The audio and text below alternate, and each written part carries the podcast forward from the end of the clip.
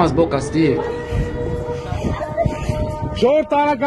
Oggi intorno alle 13 è cominciata un'altra operazione militare antiterrorismo per demilitarizzare il Nagorno-Karabakh.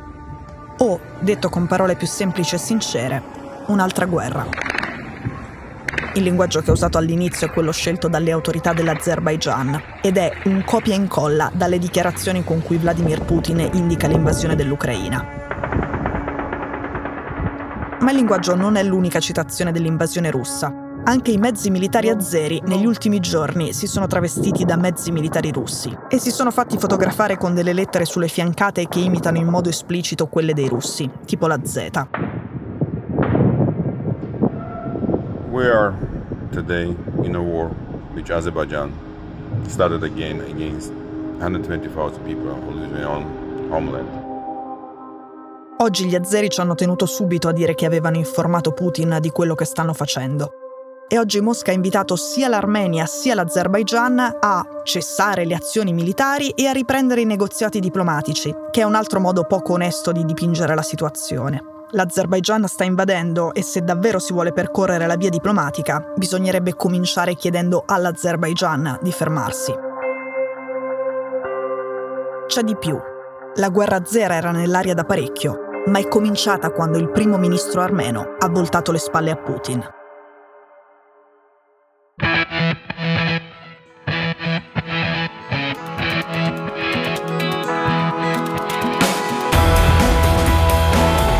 Sono Cecilia Sala e questo è Stories.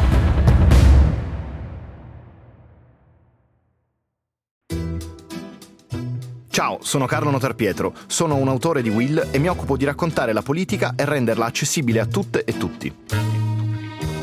Europei è il podcast in cui raccontiamo le storie delle italiane e degli italiani che abbiamo incontrato in giro per l'Europa, dove vivono, studiano, lavorano e voteranno alle prossime elezioni europee di giugno. 11 puntate in tutto, una alla settimana. Puoi ascoltarle scrivendo Europei sulla tua piattaforma audio preferita.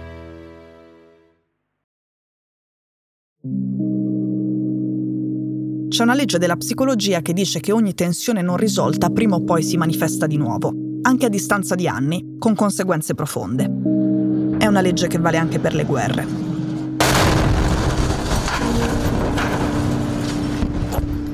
Dopo 44 giorni di combattimento nel 2020, il conflitto del Nagorno-Karabakh fra Armenia e Azerbaigian si è congelato si è congelato grazie a una tregua negoziata proprio dalla Russia, che in quei territori si sente un po' come il capofamiglia che mette ordine nei litigi fra parenti. Ma tutti sapevano che il conflitto congelato tre anni fa sarebbe esploso di nuovo. All'inizio di settembre sono cominciati a circolare quei video delle forze militari azere a bordo di camion che portavano segni molto simili a quelli che avevano le truppe russe in Ucraina. Volevano trasmettere un messaggio. Sta per cominciare la guerra. Tutti gli osservatori a quel punto si sono messi a guardare le esercitazioni congiunte dell'Armenia con gli Stati Uniti, chiamate Eagle Partner, esercitazioni con soldati americani che sono cominciate l'11 settembre e vanno avanti fino a domani. Sono mini esercitazioni, coinvolgono 175 soldati armeni e soltanto 85 soldati americani. Ma la maggioranza scommetteva che la guerra avrebbe aspettato la fine delle manovre, quindi il 20 settembre, domani, perché gli azeri non avrebbero osato attaccare degli armeni durante le esercitazioni. Questa mattina, con 24 ore di anticipo sul previsto, i droni dell'Azerbaigian hanno cominciato a bombardare il Nagorno-Karabakh.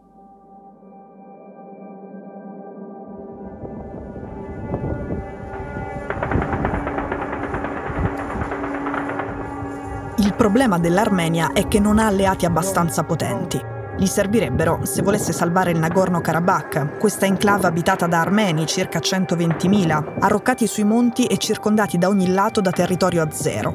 Territorio a zero riconosciuto come tale dalla comunità internazionale.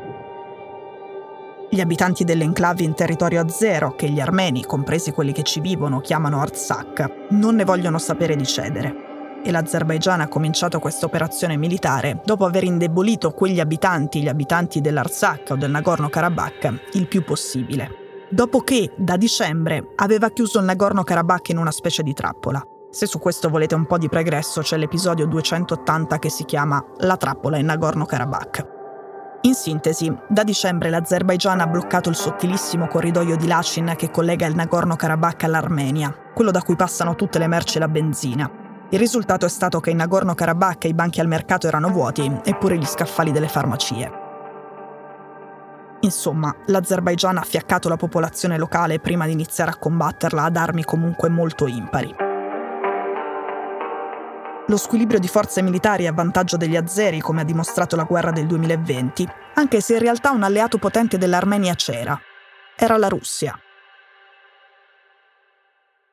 In un'intervista data ad agosto a Repubblica, il primo ministro armeno Pashinyan ha detto che l'architettura di sicurezza dell'Armenia si basa al 99,99% sulla Russia e che è sempre stato così, da secoli, ma che oggi la garanzia di protezione offerta da Mosca non c'è più. Il Cremlino non ha molta voglia di aiutare gli altri, mentre ha problemi più grossi ai quali pensare. In particolare, una guerra sfiancante in Ucraina. Il premier armeno Pashinyan nelle ultime settimane ha detto cose della Russia e di Vladimir Putin che erano impensabili fino a poco tempo fa.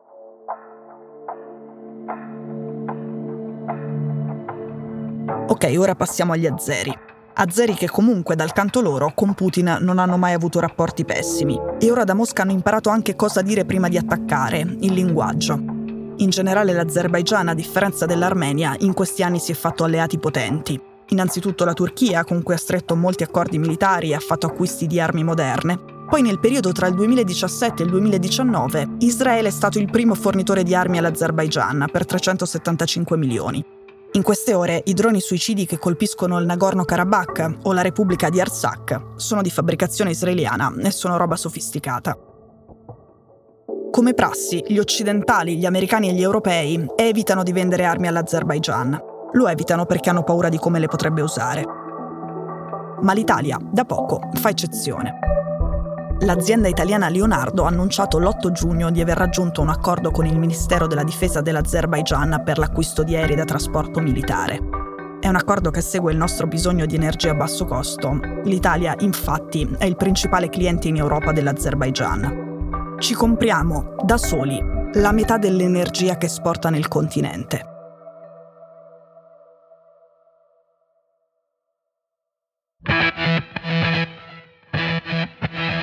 Stories è un podcast di Cora News prodotto da Cora Media. È scritto da Cecilia Sala. La cura editoriale è di Francesca Milano. In redazione Simone Pieranni. La sigla e la supervisione del suono e della musica sono di Luca Micheli. La post-produzione e il montaggio sono di Daniele Marinello. La producer è Monica De Benedictis. Le fonti dei contributi audio sono indicate nella sinossi.